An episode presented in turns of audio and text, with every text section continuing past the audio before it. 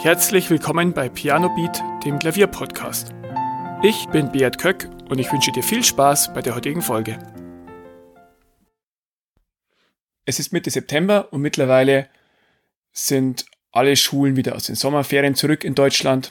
Auch Bayern, wo ich wohne, als letztes ist seit der Woche wieder im Unterricht. Ja, und mit dem Schulunterricht fangen auch viele Musikschulen nach den Sommerferien wieder an zu unterrichten. Und üblicherweise, wenn ähm, Kinder oder Erwachsene in der Musikschule lernen, äh, läuft es parallel zum Schuljahr von September bis Juli oder je nachdem, wie das Schuljahr geht. Ja, und vielleicht hat ja dein Kind angefangen, Klavier zu lernen oder es macht wieder weiter. Und ich möchte dir dazu ein paar Tipps geben. Also wenn dein Kind Klavierunterricht jetzt gerade hat, ähm, ja, wie du damit am besten umgehst und wie du, ja, wie dein Kind einfach ein guter Pianist wird. Egal, was die Ambitionen sind. Ähnlich wie auch der Schulunterricht in den seltensten Fällen ein Selbstläufer ist und auch das Betreuung durch die Eltern braucht, sei es bei den Hausaufgaben, beim Lernen, so ist es auch beim Klavierunterricht. Also durch eine gute Begleitung von den Eltern wird der Klavierunterricht um ein Vielfaches effektiver. Das erste natürlich, schau zu, dass dein Kind regelmäßig übt. Die Motivation zu üben wird sehr stark schwanken. Ich erinnere mich noch an meine Kindheit. Ich hatte oft Lust zu üben und ganz oft hatte ich keine Lust zu üben. Und ja, bei uns zu Hause gab es aber keine Frage. Ich durfte erst dann irgendwas anderes machen, wenn ich geübt habe. Also nach den Hausaufgaben war noch Klavierüben da und dann durfte ich mich an den Computer setzen oder was auch immer interessant war oder äh, nach draußen gehen und Fußball spielen was ich als Kind sehr gerne gemacht habe. Ja, ähm, ich habe auch oft versucht zu verhandeln mit meinen Eltern. Ähm, ich will heute nicht, nee, heute absolut keine Lust, aber sie sind da ja hart geblieben und im Nachhinein hat es mir nicht geschadet. Es geht auch da nicht darum, dass du dein Kind zwingst, aber manchmal kann es schon sein, dass ähm, etwas mehr Nachdruck notwendig ist, um dein Kind zum Üben zu bringen. Schau auch drauf, dass dein Kind ähm, ja qualitativ gut übt und nicht äh, viel. Also anstatt dass du sagst, ja, du musst 15 Minuten üben oder 30, ähm, das kannst du natürlich sagen, aber es geht nicht darum, dass dein Kind dann die Zeit am Klavier absitzt und nur gedankenlos dahin spielt, sondern schau lieber, lieber drauf, dass die Qualität passt, dass dein Kind gut übt, sinnvoll übt und da dementsprechend auch bessere Fortschritte macht. Die Inhalte von meinem E-Book fünfmal schneller Klavier lernen was ich dir in den Show Notes verlinke, die kannst du auch sehr gut deinem Kind näher bringen. Natürlich mit etwas kindgerechter Pädagogik, aber ähm, alles, was da drin ist, kann auch fürs Kind sinnvoll sein.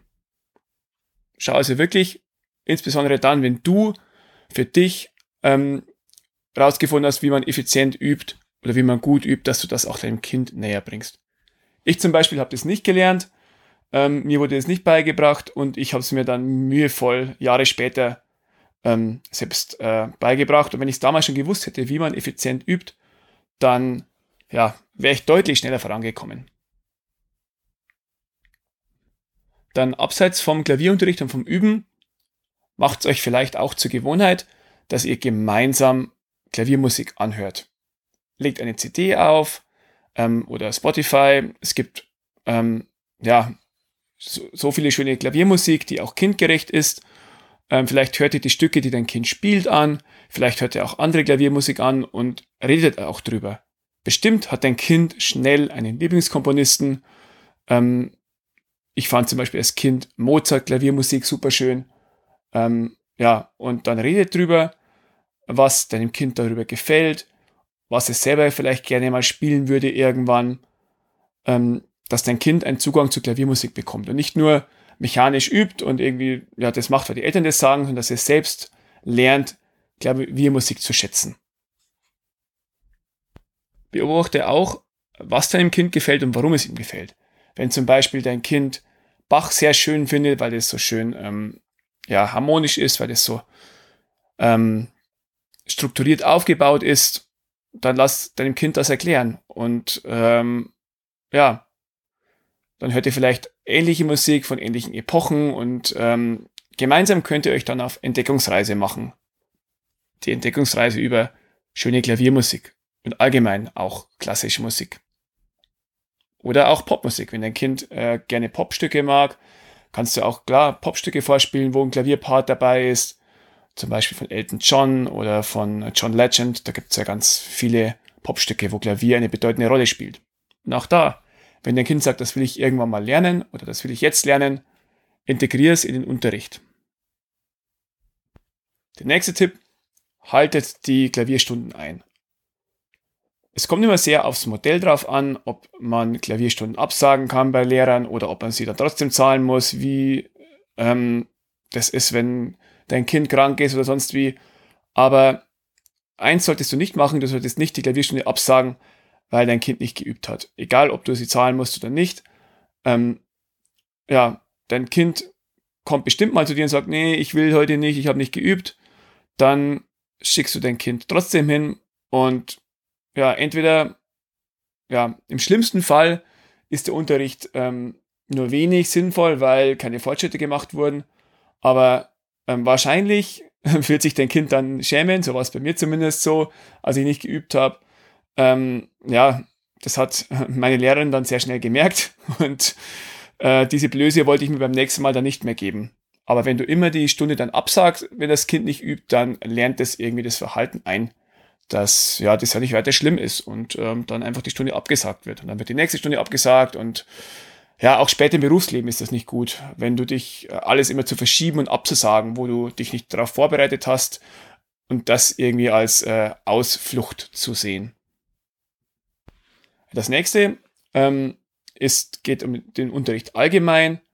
Und zwar, ja, dein Kind hat Klavierlernen angefangen und irgendwann kommt in den allermeisten Fällen der Zeitpunkt, wo dein Kind sagt, ja, ich mag nicht mehr oder kann ich nicht aufhören.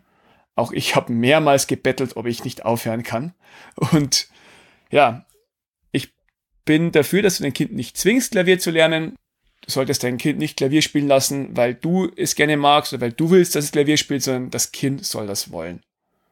Und wenn dann irgendwann die Frage kommt, kann ich bitte aufhören, dann versuch genau herauszufinden, ist das nur ein Motivationsloch, wie es häufig vorkommt wie es auch ich häufig hatte und viele andere Kinder, oder will es wirklich nicht. Du solltest dein Kind nicht zwingen, aber du solltest ihm auch nicht zu leicht machen, aufzuhören. Ähm, sonst ja, besteht auch die Gefahr, dass dein Kind mit allem aufhört, sobald es keine Lust mehr hat. Es fängt irgendeinen neuen Sport an. Nach zwei Wochen hat es keine Lust mehr, fängt mit dem nächsten an.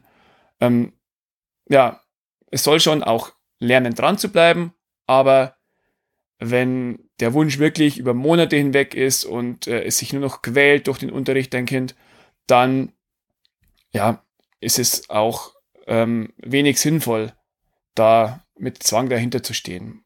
Also schau wirklich, dass du da sensibel bist und herausfindest, ob dein Kind wirklich keine Lust hat oder nur Motivationslöcher und ja, mach es ihm nicht zu leicht aufzuhören aber auch nicht unmöglich.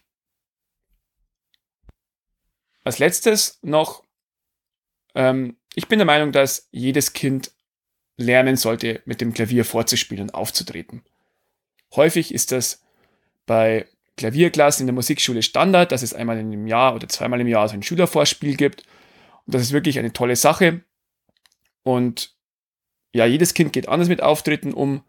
Ähm, es gibt Kinder, die sind wahnsinnig nervös und die hassen es. Ähm, ich habe es am Anfang auch gehasst und wollte nicht auftreten, aber irgendwann, ähm, ja, habe ich es dann gelernt, weil ich es oft genug gemacht habe. Und ähm, ich bin der Meinung, dass ähm, jedes Kind, das Klavier lernt, auch mal auftreten sollte. So ein Auftritt ist komplett anders. Ähm, selbst wenn man ein Stück wirklich zu 100% daheim spielen kann, beim Auftritt ist es häufig zwei Klassen schlechter. Aber mit dieser Situation umzugehen, ähm, ist sehr wertvoll, ist eine tolle Erfahrung für dein Kind, auch fürs spätere Leben. Wenn dann in der Schule ein Referat kommt, wenn später in der Arbeit irgendein wichtiger Vortrag oder irgendein wichtiges Gespräch kommt, wenn du dieses Auftreten dem Kind näher legst, dann ist es eine wertvolle Erfahrung. Wenn dann der Auftritt ist und ähm, ja, dein Kind macht vielleicht einen Fehler und ähm, ist dann am Boden zerstört, schau, dass du äh, nicht zu perfektionistisch an die Sache herangehst. Es ist okay, Fehler zu machen, ermutige dein Kind, äh, erzähl ihm Geschichten, dass du auch mal Fehler gemacht hast. Ähm, das Schlimmste, was du machen kannst, ist, wenn dein Kind etwas vorspielst, dass du dann nur auf die Fehler schaust. Ob, äh, ja, du hast es doch schon so viel besser gespielt zu Hause, warum kriegst du das nicht hin? Das entmutigt dein Kind und äh, macht jedes Vorspiel in Zukunft um einiges schwieriger. Dein Kind sollte sich auf Auftritte vorbereiten, aber es ist auch nicht äh, ein Weltuntergang, wenn dann ein falscher Ton passiert. Und mit dieser ja, entspannten Ernstheit, das ist die richtige Einstellung, finde ich zumindest. Ja, das waren meine heutigen Tipps für dich als ähm, Elternteil eines Kindes, das Klavier lernt. Vielleicht konntest du heute was mitnehmen und ja, vielleicht hast du auch andere Tipps. Und da kannst du mir gerne eine Mail schreiben an info@pianobeat.de. Ansonsten hören wir uns wieder nächste Woche. Vielen Dank, dass du zugehört hast. Weitere Informationen zum Podcast findest du in den Show Notes und auf pianobeat.de.